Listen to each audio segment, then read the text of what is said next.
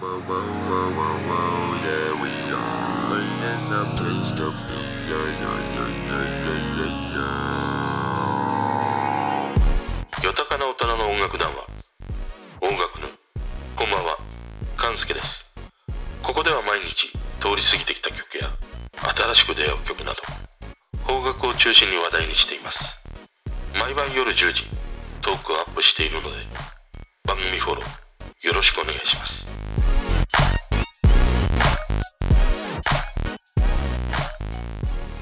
今日は3月21日ですね。もうカウントダウンのような3、2、1みたいな、えそんな日だったんですけども。この日はね、毎年、まあ、真っ先に思い出すのが、これはアイルトン・セナの誕生日ということだったりね、します。で、彼はね、本当もう今日のこの東京のね、雨のような日のレース、本当に強かったんだよね。あのアイルトン・セナのね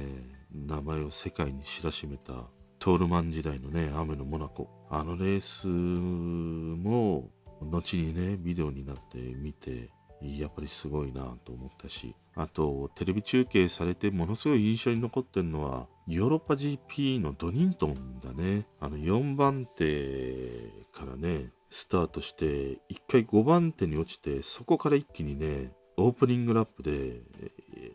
まあ、最終的には1位でね帰ってくるというもうごぼう抜きのあのレースいやアウトからね抜いたりインに強引に割って入っていって抜くというねものすごくあのヨーロッパ GP のねセナの雨のレースっていうのはもうなんかずっと記憶に残ってるね。その繊細さと度胸となんかわがままと信念とみたいなもう全てがレースだけに向けられているというねその匠の領域にあるというのかな極めたようなその職人芸みたいなものがやっぱり多くのその日本のねファンを魅了したんじゃないかなと思うね。まあやっぱり大好きなレーサーだね。ということで今日はね雑談です。あのこのままもしかしたらねあのちょっと音楽の話をしないままに終わってしまうかもしれないんですけれどもあの興味がない方はね、ブラウザバックしてくださいなんてことはね、言いません。もう最後まで聞いてください、こういう日も。本当に。で、やっぱりまあ日曜日といえば、毎週毎週最近おなじみのね、あの山下達郎サンデーソングブックですね。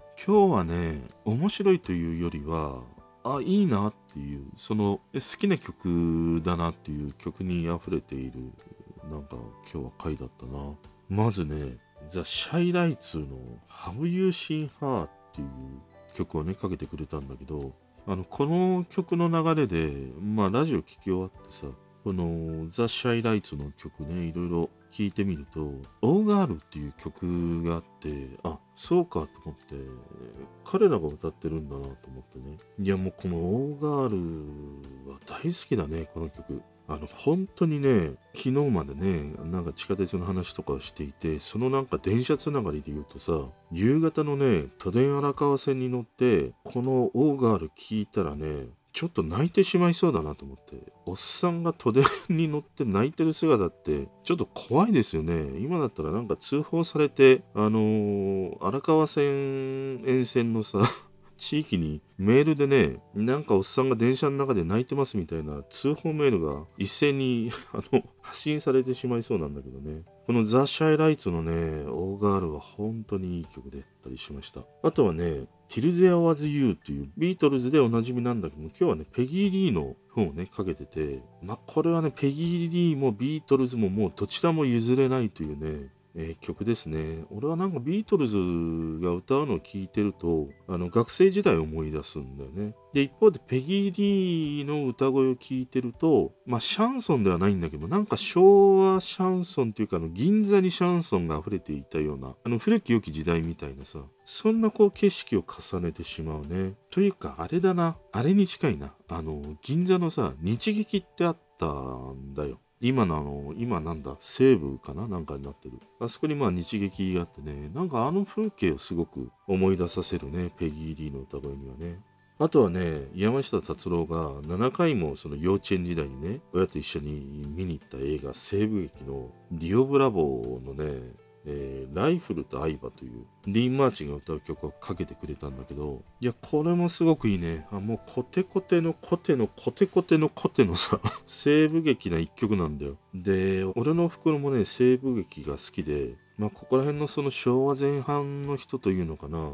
やっぱりね西部劇みんな好きだったんじゃないかなとなんか思ってたりしますね。で俺もそのお袋の影響で西部劇が好きでね見てたりはしたんだけどどちらかというとあんまりその古い方の西部劇じゃないんだよね。あのゲイリー・クーパーとかさジョン・ウェインとかさそういう時代ではなくてもう少し新しめの俺はねあの明日に向かってっていうかとにかく大好きでブッチとサンダンスね。とかスティングとかさいわゆるバンバン打ち合うようなね感じというよりはちょっとスティングなんかで言うとあれはギャンブルというか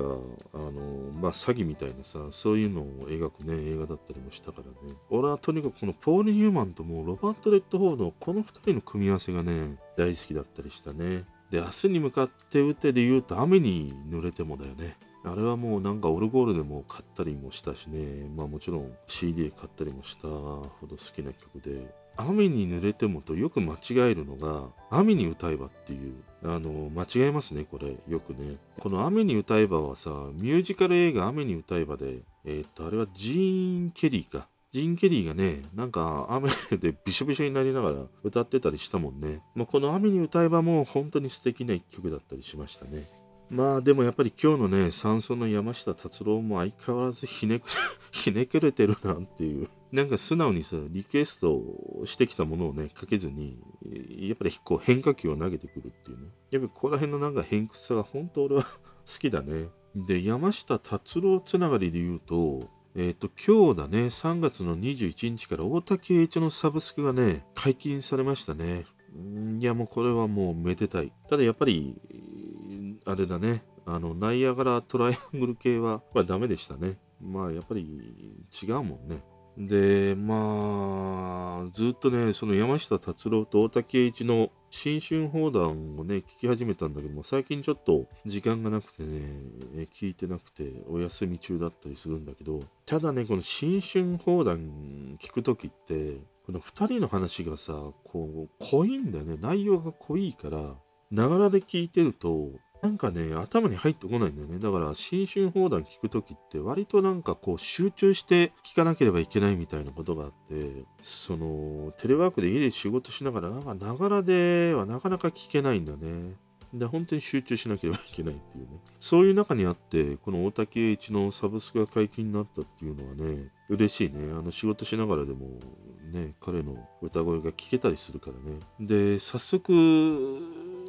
ほんの少しだけ聞いてみたんだよ。あの、1975年のナイアガルムーンのね、冒頭の3曲ぐらいまでしかまだ聞いてないんだけど、この1曲目のさ、ナイアガルムーン、まあ、スピーカーからね、まあ、Bluetooth で飛ばして流してたんだけど、最初さ、うちのスピーカーぶっ壊れたんかなと思って。なんかずーっとさ、さーっていうさ、ホワイトノイズが流れるんだよ。んどうしたと思って。そしたら、まあ、何のことはね、このナイアガルムーンのね、この滝の音だったんだけど、俺には最初、あの、ホワイトノイズにしか聞こえないね。あの、昔のブラウン管テレビの深夜の砂嵐みたいなね、音がずっと流れて、そこから大竹栄一がね、まあ、ナイアガルムーンって言って歌うんだけど、その歌声を聞くと、ああ、いつもの大竹栄一の歌声だみたいにね、思うんだけども、そのまっすーっとさ、次の曲の三問ソングに入っていくんだよ。そうすると、この三問ソングって、そのいわゆるアーロングバケーションとかね、あそこら辺で大竹栄一の曲しか聴いてこない人にとっては、いや、こんな歌を歌うんだっていうね、なんかちょっと新たな発見が